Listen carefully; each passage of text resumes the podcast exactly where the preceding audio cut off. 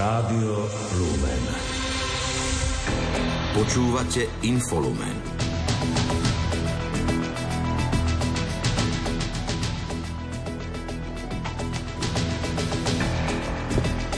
Pápež vo Vianočnom posolstve pozval ľudí otvoriť srdcia spasiteľovi kniežaťu pokoja. Premiér Robert Fico chce pôsobiť v politike až do konca svojho pracovného života. Ukrajina zautočila na krymský prístav Feodosia, zničila ruskú vojnovú loď. Príjemný sviatočný podvečer, prehľad udalostí z domova i zo sveta vysielajú technik Richard Čvarba a Lucia Pálešová.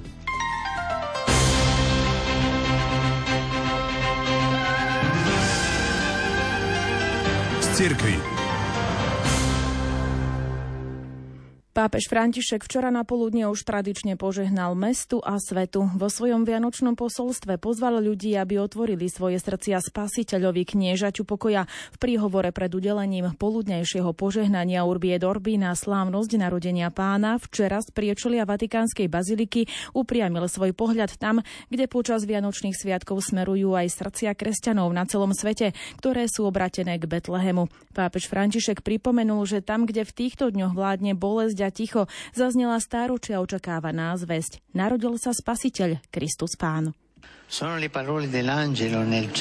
Sú to slova aniela na betlehemskom nebi a sú adresované aj nám.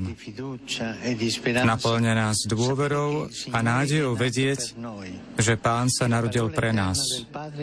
Že väčšné slovo Otca, nekonečný Boh, si urobil svoj príbytok medzi nami. Stal sa telom, prišiel prebývať medzi nami. Toto je novina, ktorá mení beh dejín.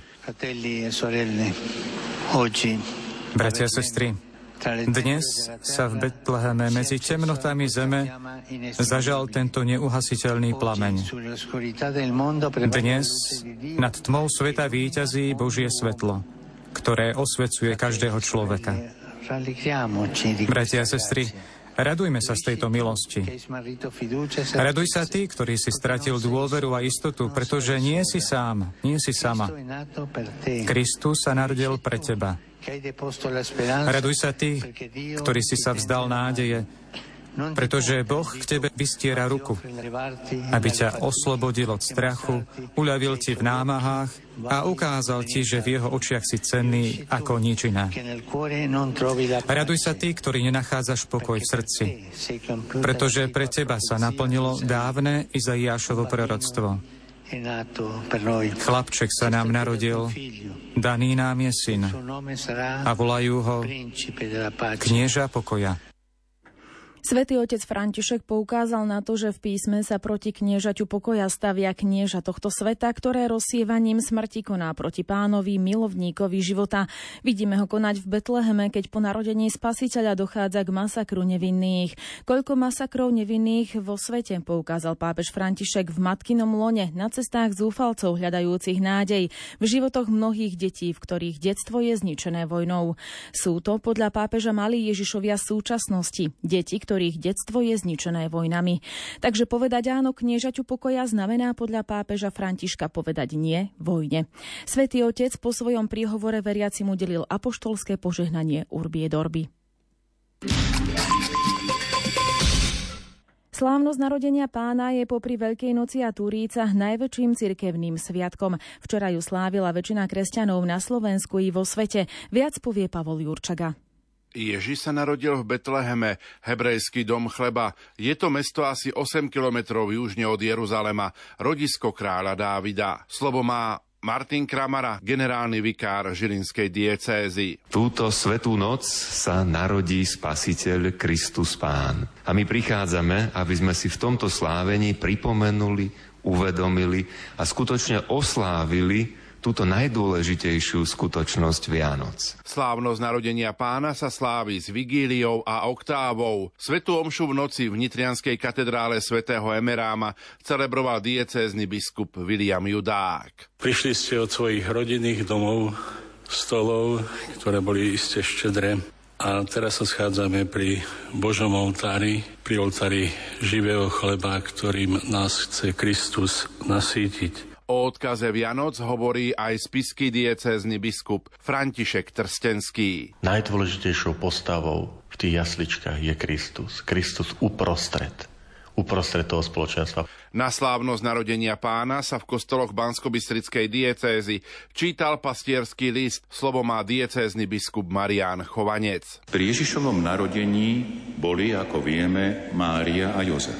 Obaja pokojne a verne plnili svoje poslanie, ktoré im dal Boh. A toto robia aj dnes. Druhý sviatok Vianočný patrí svetému Štefanovi, prvému mučeníkovi. Rozhlasovú svetú omšu v bansko katedrále celebroval Peter Staroštík, dekan farár farnosti. Tá radosť musí byť opravdivá, ktorá je darom od pána, lebo je to radosť, ktorá má vytrvať aj v časoch skúšky, v časoch bolesti, možno v časoch prenasledovania, možno v časoch nejakého utrpenia, ktoré v živote prežívame. Vianočné obdobie pokračuje aj po 8 dňoch a končí sa nedelou po zjavení pána, ktorá je nedelou krstu pána. Námestie piaristov v Prievidzi zdobí stromček s odkazmi do neba. Inštalovala ho tam v decembri nezisková organizácia Sveta Luisa, mobilný hospic, ktorej tým sa stará o ľudí v terminálnom štádiu ochorenia. Chce tak podporiť ľudí, pre ktorých môžu byť Vianočné sviatky po strate blízkych obzvlášť ťažké. Bývalá pedagogička Katarína Bubnášová z Prievidzem bola jednou z tých, ktorých do neba odkaz na stromček zavesili. Je to pekná myšlienka. Ja aj poznám teda hospic Svetej Luizy a ich činnosť zaslužnú. No a prišla som, aby som myslela aj takouto formou na tých mojich najbližších. Napísala som tu, myslíme na vás, myslíte na nás. Čiže manžel, rodičia. Odkaz zavesil na stromček aj malý Gabriel. Venoval ho podľa svojich slov svojmu bratovi, ktorý zomrel a napísal mu, že mu chýba. Projekt odkazov do neba priblížila sestra hospicu Jana Kobelová. Je to taká spomienka pre tých, ktorí zomreli a príbuzní im chcú napísať na nejakú guličku alebo snehuliaka odkaz do neba s tým, že na nich myslia, majú ich radi a aby ten smútok a ten žiaľ aspoň v tejto najkrajšie sviatky trošičku opadol tým, že zavesia na stromček tú nejakú vianočnú ozdobu. Keď niečo ojedinele, nerobí sa to tu na Slovensku a chceli sme s takýmto spôsobom vlastne začať a propagovať aj tú našu prácu. Chceme, aby ľudia vedeli, že sme v tú okrese Prievidza, že poskytneme tú paliatívnu hospicovú starostlivosť. Myslíme na nich aj v nejakej poradni v rámci smutkového poradenstva, poradenstva pre pozostalých.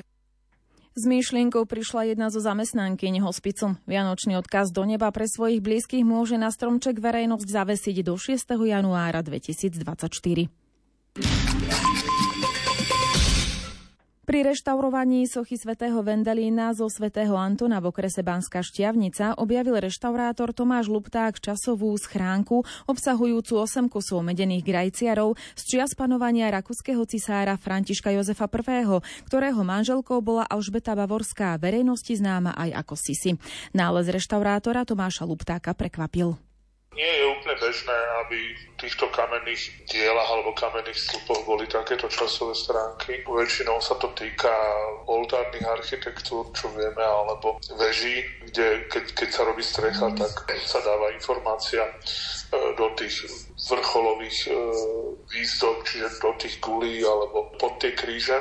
Tam sa dávajú nejaké dokumenty alebo mince. V tomto prípade ma to prekvapilo. Nájdené mince podľa jeho slov potvrdili odhadované obdobie vzniku diela a to okolo roku 1862.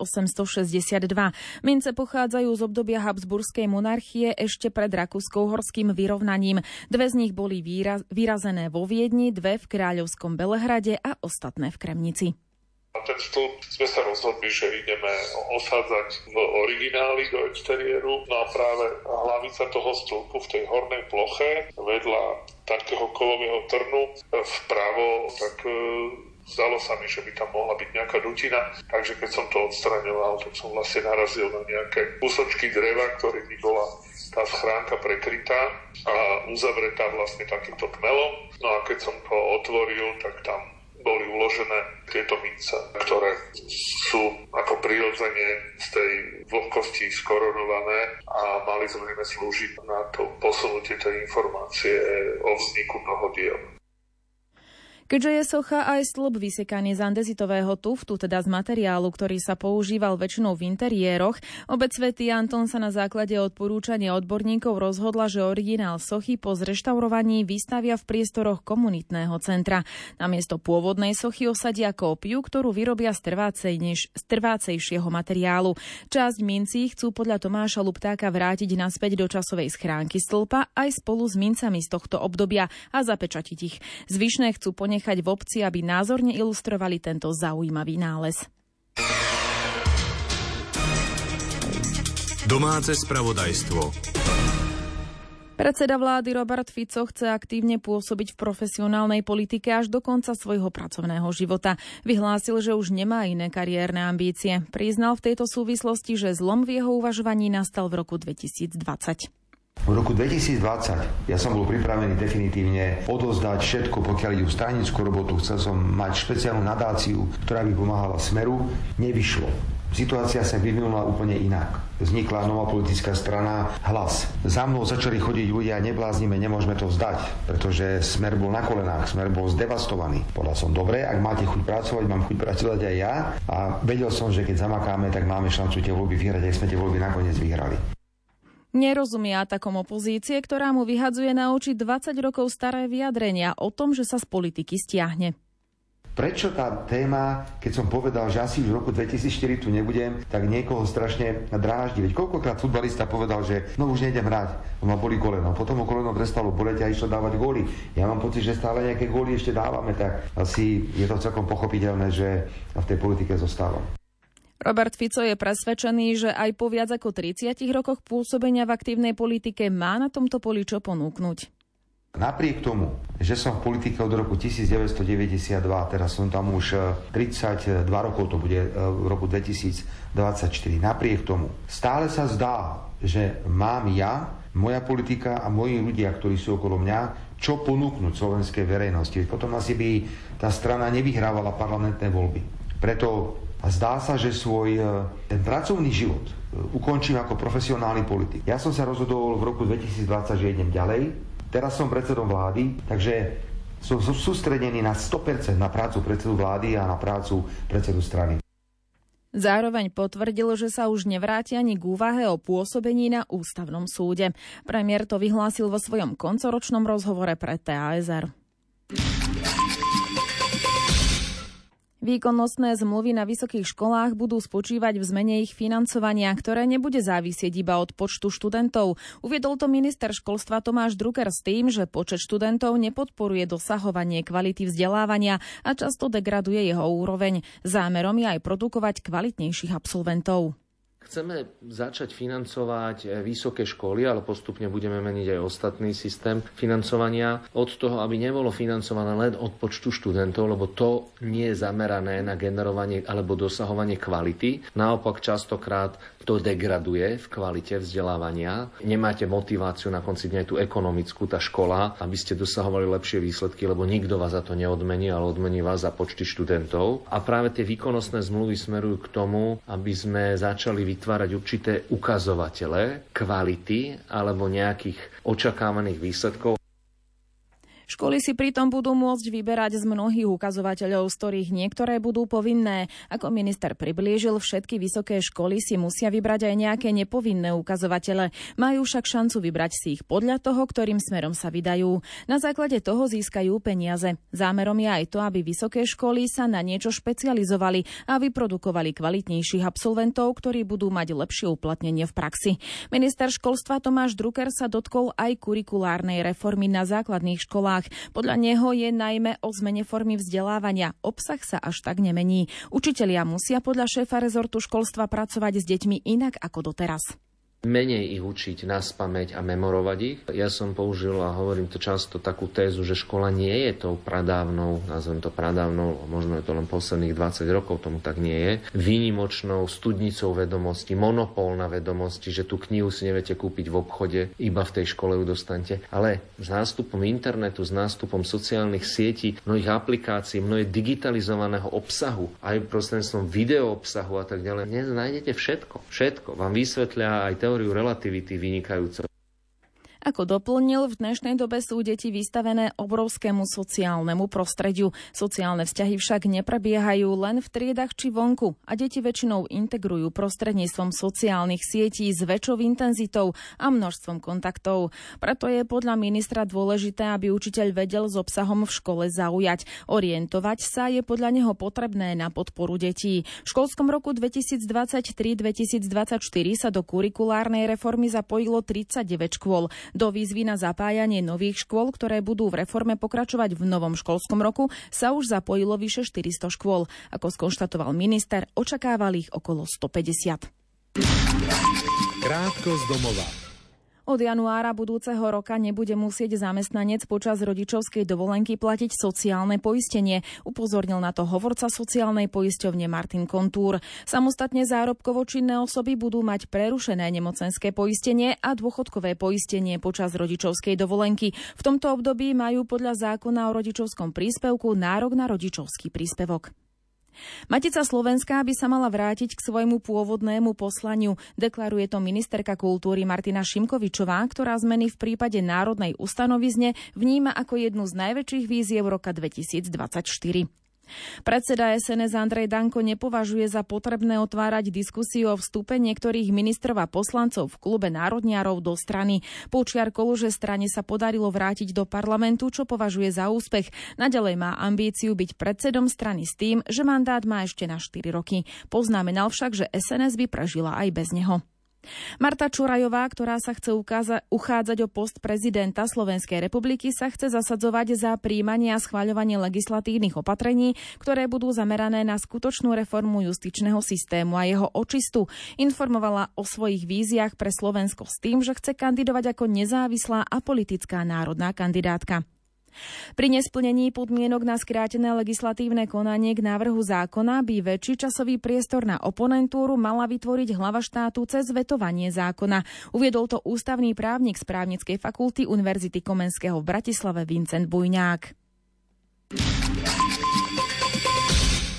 Od skončenia pandémie spôsobenej ochorením COVID-19 sa zvyšujú všetky parametre cestovného ruchu. Rastie počet turistov aj prenocovaní a na Slovensko sa opäť vracajú zahraniční turisti. Uviedol to generálny riaditeľ Slovakia Travel Václav Mika, podľa ktorého sú trendy v cestovnom ruchu priaznivé skončenia pandémie sa zvyšujú všetky parametre cestovného ruchu, to znamená počet turistov, prenocovaní, aj to, čo u nás minú a nechajú, ale hlavne sa mení parameter nárastu a návratu zahraničných turistov v našej terminológii príjazdového cestovného ruchu alebo incomingu. A to je určite priaznivý trend, lebo tie naše modely prepočítavali teda, koľko bude po pandémii trvať, že sa vrátia turisti spred pandemického obdobia a ten trend bol viac ako 3 roky a verím, že nám sa do 3 rokov podarí tie parametre naplniť. Turistický ruch však podľa neho ovplyvnil vojnový konflikt na Ukrajine či uzavretie niektorých trhov aj nárast cien energií. Aj napriek neúplne priaznivým okolnostiam, ktoré ovplyvňovali cestovný ruch, bol podľa Václava Miku v tomto roku trend nárastu zahraničných turistov dynamickejší ako domácich. Tých totiž v lete zlákalo skôr more. Hoci sa návštevnosť Slovenska zahraničnými turistami vyvíja priaznivo, podľa neho sa sleduje ťažšie, pretože chýba digitalizácia cestovného ruchu. Z tohto dôvodu nie nie je možné zachytiť objem turistov, ktorí prídu na jeden deň a neprenocujú. Zdrátať tiež nemožno turistov, ktorí sa ubytujú mimo oficiálnych zariadení, teda cez digitálne platformy či v súkromí.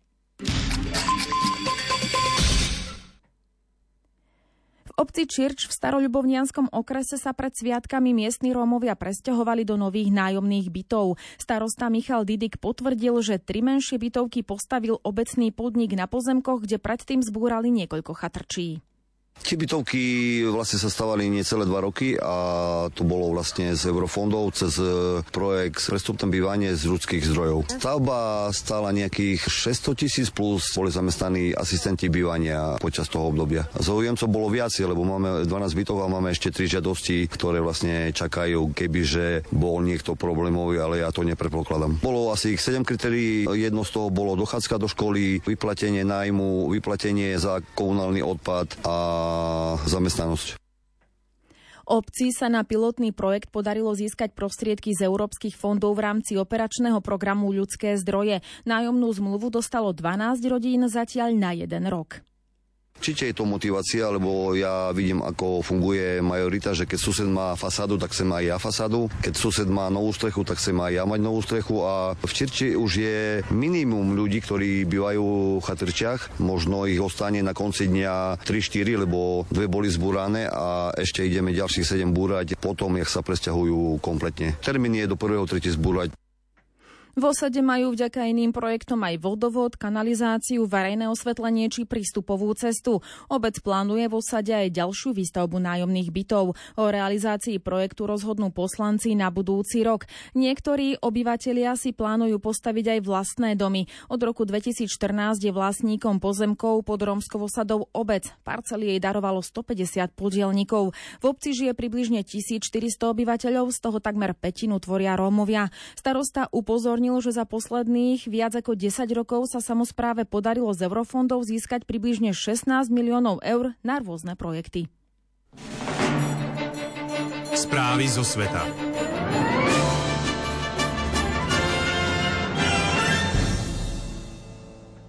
Ukrajinský dronový útok zasiahol v noci na dnes prístavné mesto Feodosia na anektovanom ukrajinskom polostrove Krym. Potvrdil to tamojší Moskvou dosadený gubernátor Sergej Aksionov. Ukrajinské letectvo tvrdí, že sa mu podarilo potopiť ruskú výsadkovú loď naloženú muníciou. Podrobnosti má Júlia Kavecká.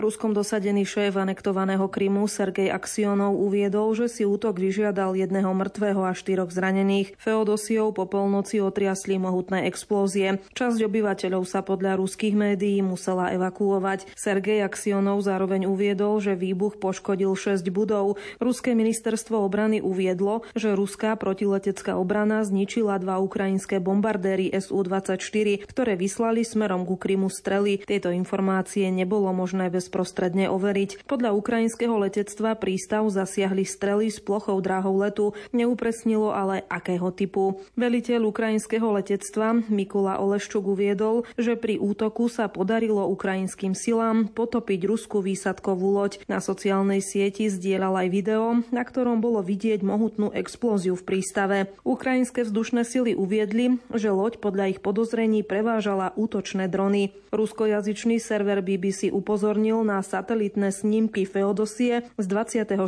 decembra, ktoré na sociálnej sieti X zdieľal jeden z užívateľov. Uvádza, že výsadková loď rovnakej triedy Ropucha je v prístave zakotvená na mieste, kde sa podľa záberov a fotografií odohrala nočná explózia. Ruský minister obrany Sergej Šojgu dnes oznámil prezidentovi Vladimirovi Putinovi, že Ukrajina zautočilo na prístav Feodosia na Krímskom polostrove a poškodila výsadkovú loď Novočerkavsk. Informoval o tom hovorca Kremľa Dmitri Peskov. Ukrajinský prezident Volodymyr Zelenský sa poďakoval ukrajinským vzdušným silám za tento úder na ruskú bojovú loď. Polostrov vrátane Krímskeho mosta, ktorý Krím spája s pevninským Ruskom, sa opakovane stáva terčom ukrajinských útokov. Tento rok v septembri ukrajinské sily zasiahli lodenicu v krímskom Sevastopole, kde zničili inú výsadkovú loď triedy Ropucha a ponorku triedy Kilo, ktoré sa nachádzali v suchom doku. Krátko zo sveta. Zahraničný výbor tureckého parlamentu schválil dnes žiadosť Švédska o členstvo v Severoatlantickej aliancii. Severská krajina sa tak priblížila k členstvu v aliancii. Na završenie legislatívneho procesu v Turecku je však ešte potrebné, aby jej žiadosť odobril aj tamojší parlament. Kedy by sa tak mohlo stať, zatiaľ nie je známe. Pri pobreží egyptského Sinajského polostrova bolo dnes počuť výbuchy. Informovali o tom štátne médiá. Svedkovia hlásili, že videli niečo padať z Akapské, do Akapského zálivu. Albánsky parlament dnes oznámil, že čelil kybernetickému útoku. Hekery sa včera snažili dostať do tamojšieho systému a vymazať údaje v ňom, pričom dočasne ochromili prácu parlamentu. Parlament informoval, že hekery sa k údajom v systéme nedostali. Experti sa však momentálne podľa jeho vyhlásenia snažia zistiť, aké dôsledky mohol útok mať. Peking musí rozhodne zabrániť odštiepeniu Tajvanu od pevninskej Číny. Vyhlásil to dnes čínsky prezident Xi Jinping. Zopakoval, že znovu zjednotenie Číny s Tajvanom je nevyhnutné. Informuje o tom agentúra Reuters s odvolaním sa na čínske médiá. Celkový počet žiadateľov o azyl evidovaných v Európskej únii presiahne v tomto roku 1 milión. Uviedla to dnes výkonná riaditeľka agentúry Európskej únie pre azyl Nina Georgi, Ge- Gregoriová.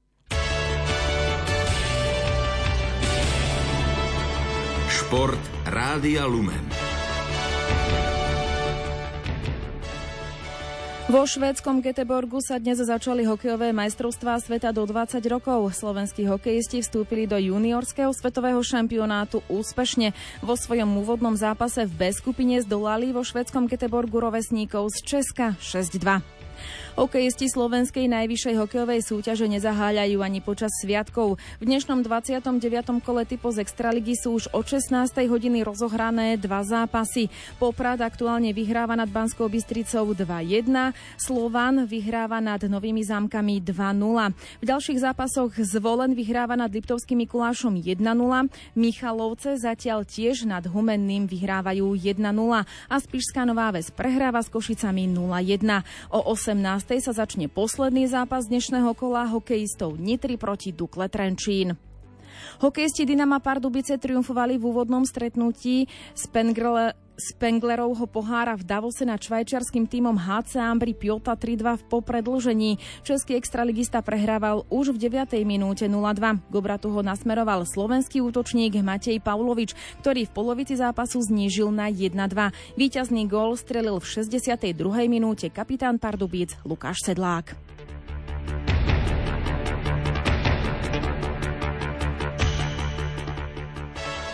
Slovenská lyžiarka Petra Vlhová sa predstaví v rakúskom Línci v rámci pretekov Svetového pohára v obrovskom slalome aj v slalome. Na stredisko v Tyrolsku má príjemné spomienky zo záveru roka 2021, keď najskôr obsadila druhú priečku v obráku a o deň neskôr triumfovala v slalome. Olympijská šampiónka z Pekingu verí, že podobné výsledky zopakuje aj na záverečnom podujatí kalendárneho roka 2023. Nový spolumajiteľ Manchester United Jim Radcliffe vyhlásil, že berie svoj záväzok vrátiť klub na najvyššie priečky svetového futbalu veľmi vážne. Zároveň však požiadal fanúšikov trpezlivosť. Majiteľ firmy Ineos sa dohodol na odkúpení 25-percentného podielu od rodiny Glazerovcov a zároveň prislúbil, že do infraštruktúry investuje približne 240 miliónov libier. Zároveň prevezme zodpovednosť za futbalové operácie klubu. Počasie. Predpoveď na noc a zajtra pripravil Peter Jurčovič. Ale na tú stredu to vyzerá už trošku lepšie, aj keď ešte stále bude fúkať na viacerých miestach, ale už to nebude také zlé. A aj keď bude menej oblakov, tak malo by sa otepliť maximálne asi tak na 10 stupňov. Ešte tu máme pozvánku na večerné vysielanie Rádia Lumen. Presne o 20. 20. hodine je na programe špeciálna relácia Ondreja Rosíka. Pravidelne ho môžete počuť vo vysielaní Rádia Lumen. Ako sa Karol Mika stal pohotovostným lekárom, aké Vianoce má pohotovostný lekár a ako sa od pohotovostného lekára dostal k mikrofónu Rádia Lumen, tak o tom si vypočujete dnes večer. Od nás je to už v tejto chvíli všetko. Pekný sviatočný večer vám želajú technik Richard Čvarba a pripája sa Lucia Pálešová.